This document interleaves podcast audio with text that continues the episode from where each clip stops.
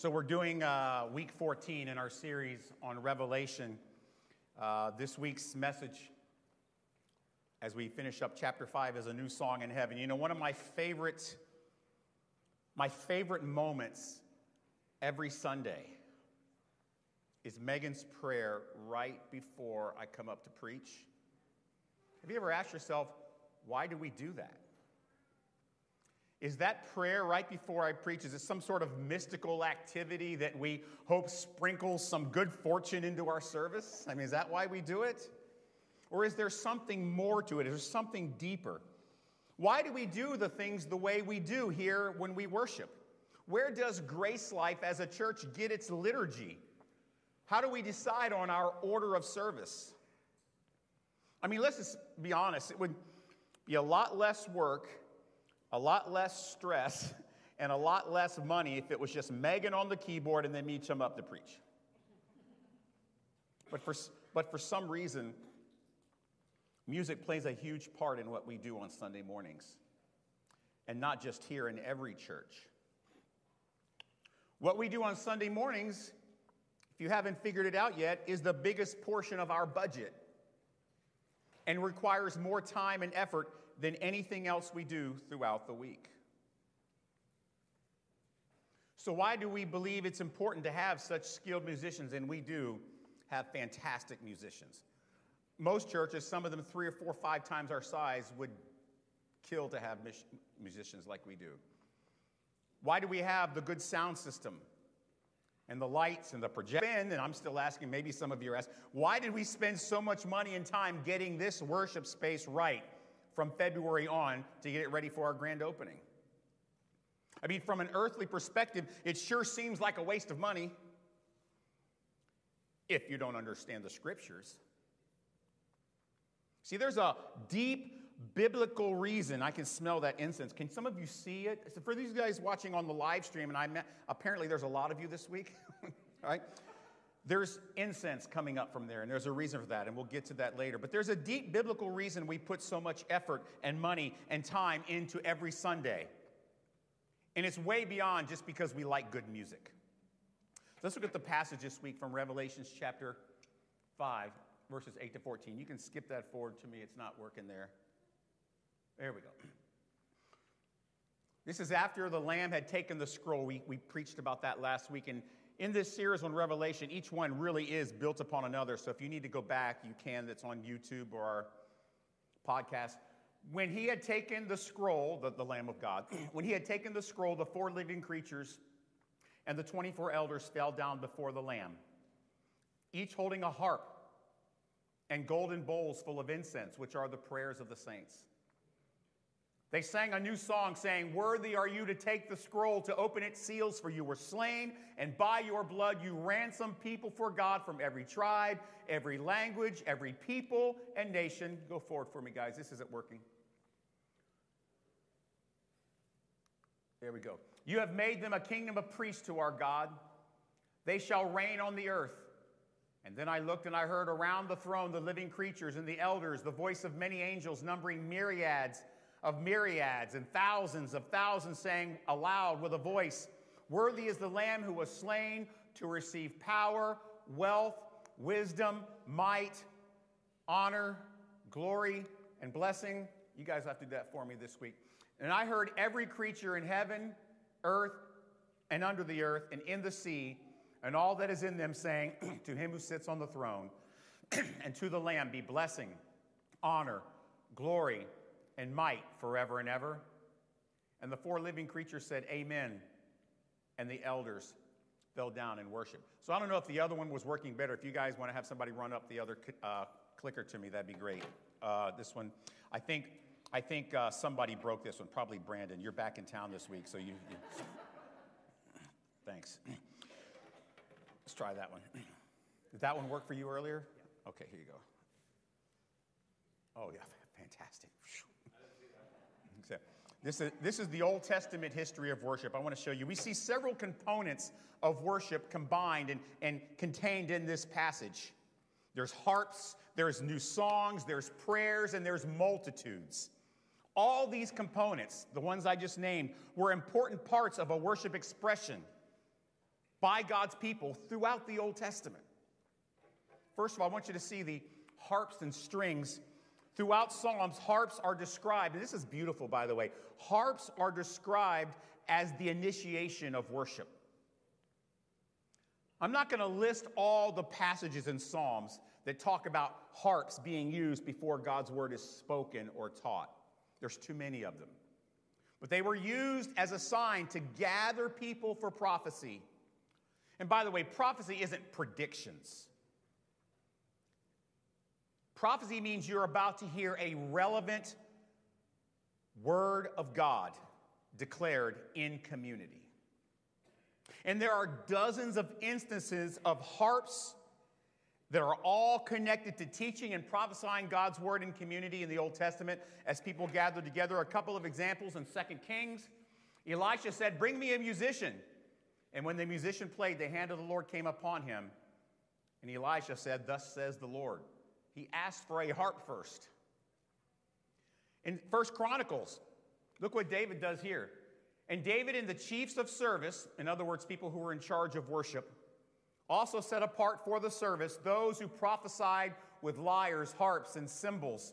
People who prophesied with instruments. You see this? Who prophesied with the lyre in thanksgiving and praise to God. This is why you see the mention of harps in the book of Revelation, chapter 5. It is always a precursor, an announcer of saying, Listen carefully, God is going to say something relevant to you. It's why we have worship every week, because we have faith that as God's word is open, the Spirit will tell us what He wants us to hear. Then you see this beautiful picture of incense. This is, I think, if you can understand the picture of what incense stands for in Revelation, the whole rest of the book begins to fall in place for you. So listen carefully. Incense is also used throughout Scripture as part of an offering that people were required to do to prepare themselves to be able to come near to God.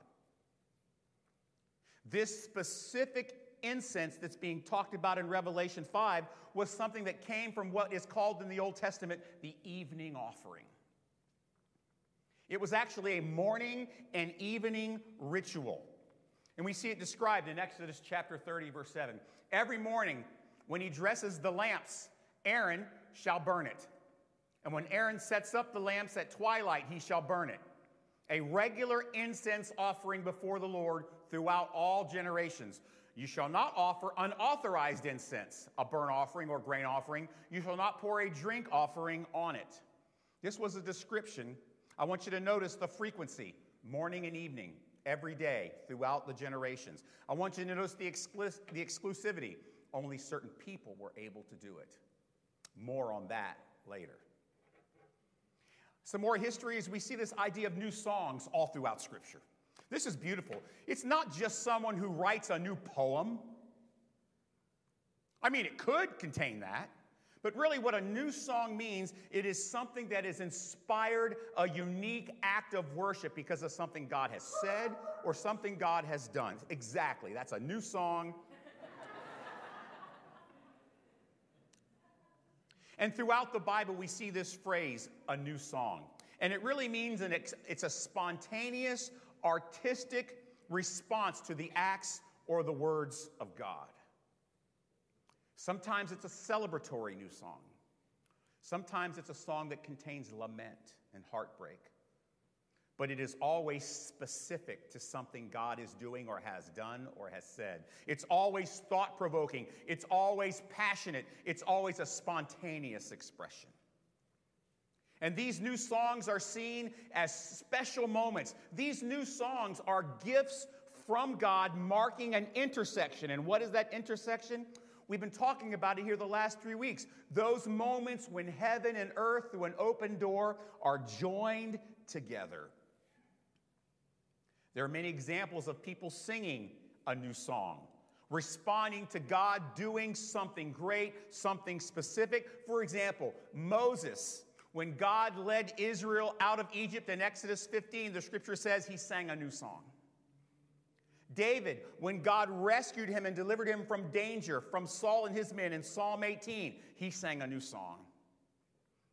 Asaph, when the temple construction was completed in Second Chronicles 5, he sang a new song. Hezekiah, when God allowed him the privilege of repairing the temple in Second Chronicles 29, he sang a new song. Mary, when God fulfilled his promise that she would bear a son as a virgin in Luke chapter 1, she sang a new song. So, this is the history of worship throughout the Old Testament and, frankly, into the New. Let's look at the spiritual section of our passage. What about God? What does He do? What is the theology that we're going to learn here? I want you to see there is a heavenly, a heavenly order of worship that is laid out. We see worship begins with the 24 elders. And remember from our previous passages, the elders represent all of God's chosen redeemed throughout human history. There is significance as to why they hold the privilege of being the first to lead this chorus of the new song worship that we see spelled out in verse 10, which is a repeat of what John said in chapter 1, verse 6. And what was that? Watch this. You made them a kingdom and priests to our God. See, the result of this scroll that Jesus, the Lamb of God, opened is he created a kingdom of priests who had a reason for a spontaneous reaction to what God has done. He gave them a new song. And this, the bowls of incense, it's just a beautiful picture, isn't it, of the kingdom of priests in action. This kingdom that we've been emphasizing for what, a year now through 1st, 2nd, 3rd John and 1st and 2nd Peter? kingdom of priests who specialize in proclamation, integrity, and industry. And once you understand the meaning of these bowls, the rest of the passage all falls into place. Track with me here. Look what the Bible has to say about this evening sacrifice that we talked about in Exodus. These prayers of the saints. Look at number 16. No outsider who is not of the descendants of Aaron. And who were the descendants of Aaron? Priests. Only Aaron's descendants were priests.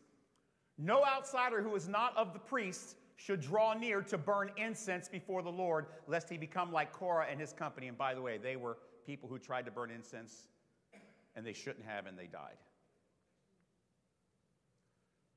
Because they weren't Aaron's descendants the priesthood of proclamation, integrity, and industry. Remember our Exodus passage earlier? Watch this. You're going to get, if, you, if you're one of those that likes links in the Bible that link passages to others, you're going to love this in Psalm 141, verse 2. Look what David prays. Let my prayer be counted as what? Whew. David wasn't a descendant of Aaron. Let my prayers be counted as incense before you, and the lifting up of my hands as what? The evening sacrifice. Do you see this prophecy? It's a prophecy of the prayers of the redeemed replacing the evening offering, prayers that fully satisfy the Lord. Wow. And why? Because the Lamb of God opened the scroll. And the warning in Numbers that says the wrong people should not burn incense at the wrong time at the wrong place. That warning no longer applies. He has made us, when he opened the scroll, a kingdom of priests, just as he declared he would in chapter 1 and now here in chapter 5, verse 10. And our prayers have become like the incense from the golden bowls that only the Levites, the descendants of Aaron, could offer before, and now all of us can. Hence, we have the object lesson today. Some of you can kind of smell that aroma, can't you? Just wait. You're going to love this. I can't wait. I, I want to skip to it, but I don't. I can't go out of work. But let's look at this new song. This is beautiful. We are leading, this kingdom of priests are actually leading the worship in heaven and earth with our new song, our spontaneous reaction to what God has done, celebrating what only the redeemed can fully appreciate. Notice the description in Psalm 33 as to why we, as the kingdom of priests, sing this new song. It's because of the word of the Lord. Again, prophecy. Psalm 33, verse 3 and 4. Sing to him a new song, Play skillfully on the strings with loud shouts, for the word of the Lord is upright and all his work is done in faithfulness. That's why we sing a new song, because the word of God is true and what he has done is faithful. By the way, another name for Jesus is what? Faithful and true. Our new song that we sing together is a declaration to all creation what the Lamb has done for us when he opened the scroll. Look what happens. All creation joins in. I want you to watch the impact and scope of our royal priesthood. This will blow you away. Throughout Scripture, God calls his redeemed to worship together in large gatherings of people. Throughout. Some examples in 1 Chronicles 16, verse 23 and 24. Sing to the Lord, all the earth. Tell of his salvation. That's our new song. From day to day, declare day to day, just like the evening offering. Declare his glory among the nations, his marvelous works among all the peoples. Look at Psalm 102 verse 21 and 22 that they may declare in Zion the name of the Lord when peoples gather together and kingdoms to worship the Lord. And look at Isaiah 42, verse 10. Sing to the Lord a new song, his praise from the end of the earth, you who go down to the sea and all that fills it. Because of the Lamb who has opened the scroll, and because of that has made us a kingdom of priests all creation can sing what song? Our song. Not their song, they're singing our song.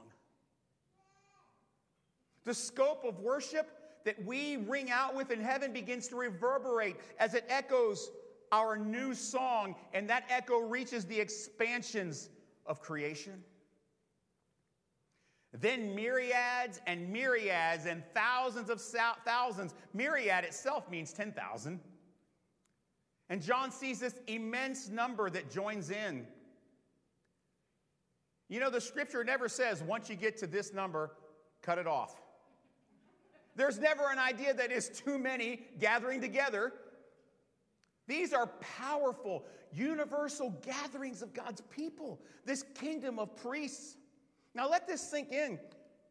The response of all creation, including the angels that we described, remember a couple weeks ago, the seraphim, every living being in heaven and earth joins in to our new song. They're waiting for us to drop a new song every week. And the last thing we see is the Lamb on the throne. In chapter 4, verse 10, the elders fell down and worshiped God on the throne, God the Father. But now, here at the end of chapter 5, they're worshiping the Lamb that was slain. What happened here? The Lamb who opened the scroll has now taken his place with the Father on the throne. It is, in fact, the very coronation of our Jesus. All right, what about the personal section? What are we supposed to do with this and why and how do we do it? You know, we are heaven's worship leaders. This was my sermon preview this week that I put up on social media. God has designated his church as lead worshipers for all heaven and earth. Another reason we should always cherish time together in community. You know, today's passage describes worship in heaven led by the redeemed, this kingdom of priests something we are all part of if you know Jesus, if you have ears to hear what the Spirit says to the churches. Jesus opening the scroll changed the whole reason for worship. It used to be worshiping in awe and sacrifice. But now our new song is not one of awe and sacrifice, it's one of joy and celebration. You see what happened? And it's for all those who have ears to hear. Our worship of the Lamb of God is so compelling, it is so powerful, all heaven and earth cannot bear but do one thing follow our lead. And why? Why are we so compelling to follow when it comes to worship? Because we, the redeemed, that royal priesthood, we understand redemption more than anyone, don't we? We know our depravity We know our sin. We know how far away we were from God until the Lamb of God who opened the scroll brought us near and made us kingdom of priests. We have a greater understanding than anything or anyone in creation about what it means to have His love and His grace and His mercy. Angels don't understand God's mercy. It's why the scripture says us in Hebrews that the angels all look at what God is doing with His redeemed and they're stunned by it.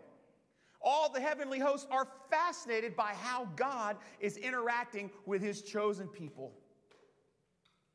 And the order of worship we have seen in today's passage with the music and the new song and then the proclaiming of the truth and all the multitudes, that order of worship is natural, it's organic. And notice, some reason it's a pattern we instinctively follow today.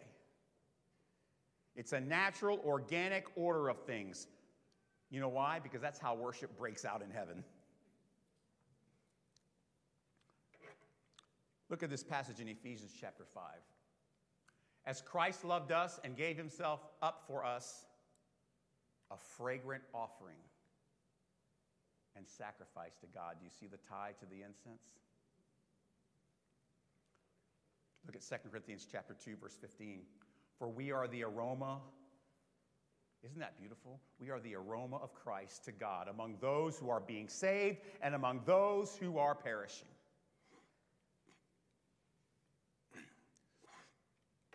See, here's the miracle our worship is a satisfying experience, not just for us, but our God is fully pleased by it. And that's what shocks the heavenly hosts. And you know, we know that our worship being pleasing to God is a miracle. We know it has to be supernatural because I've heard some of you sing. okay? See, this is another evidence of how the cross, how Jesus opening the scroll changed everything. All has been made new. And when Jesus opened that scroll and fulfilled the covenant that was within it, and when he took the throne, creation looked around to us and said, Okay, we're ready. Sing your new song so that we can join in. We don't know how to worship this. Please show us, church. And then there's this kingdom of priests declaring his glory, declaring his power, declaring his mercy and grace. This church is what God has created us to do. This is our role. We gather on Sunday mornings, and it's not just for us. Heaven and earth are eagerly awaiting our new song to the King. But here's something else interesting. I know there's going to be a lot of scripture on the screen, how, but I, I, I wanted to put it all together just so you could get the hang of it. look, at, look at what Paul says in Romans 8. I'll try to read this in a way that you can check, but I wish I could have broken it up, but I couldn't any more than I did. For creation waits with creation, waits with eager longing for the revealing of the sons of God. That's us.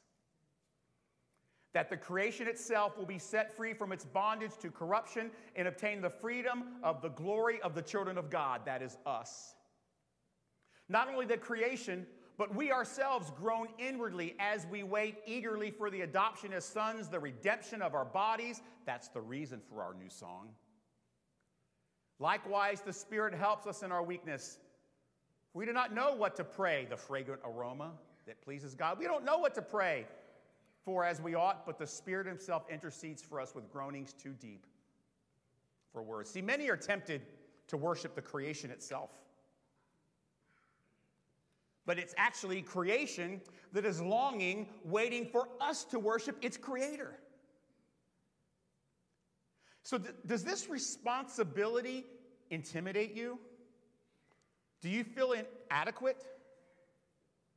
Well, don't worry, because the Spirit is interceding working in and through us because of the Lamb who's opened the scroll, who contains the seven spirits that we learned about a few weeks ago. Those seven spirits are flowing in and out of this kingdom of priests, giving us what we need to lead all creation in worship.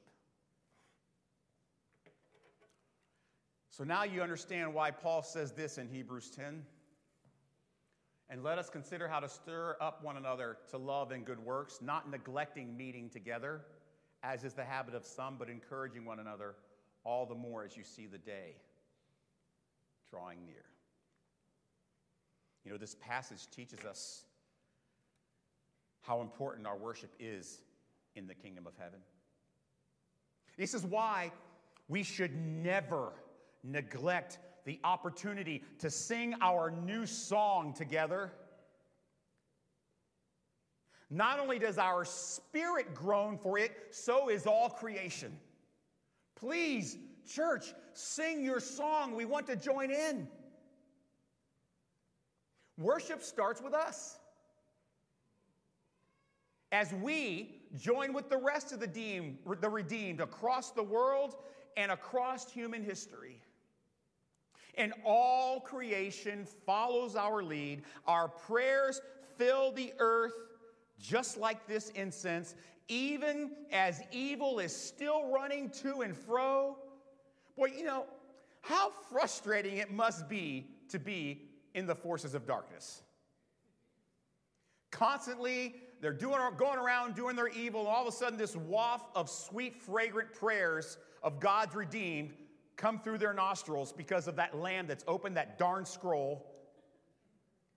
And then they constantly hear the echoes of the strum of our harps and our strings. They're smelling our prayers. They're hearing the words of our new song. It must be like to the forces of darkness nails on a chalkboard to Satan and his forces of darkness. What? Not this. And how thrilled and relieved they probably are when we neglect to do so. How thrilled the forces of darkness are when we decide not to do what we've been created to do to worship in community.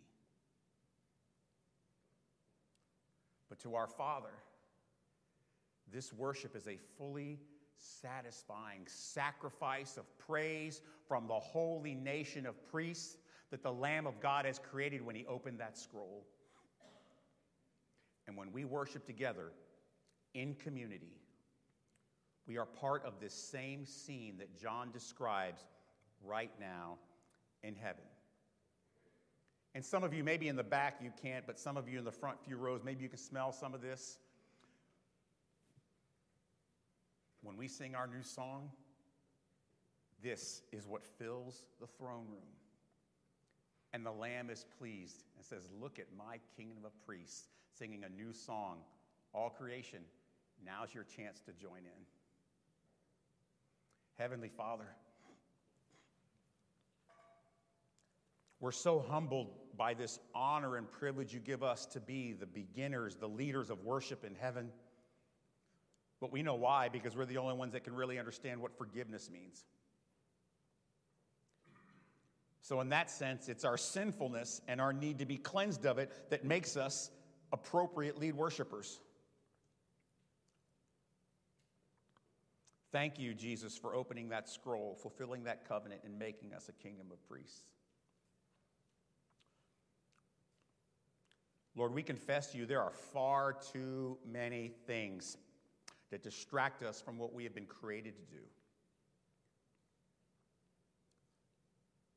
Help us to become disciplined. Help us to fulfill not only our longing for worship and prayer, but the longing that creation has for us to do what we are supposed to do.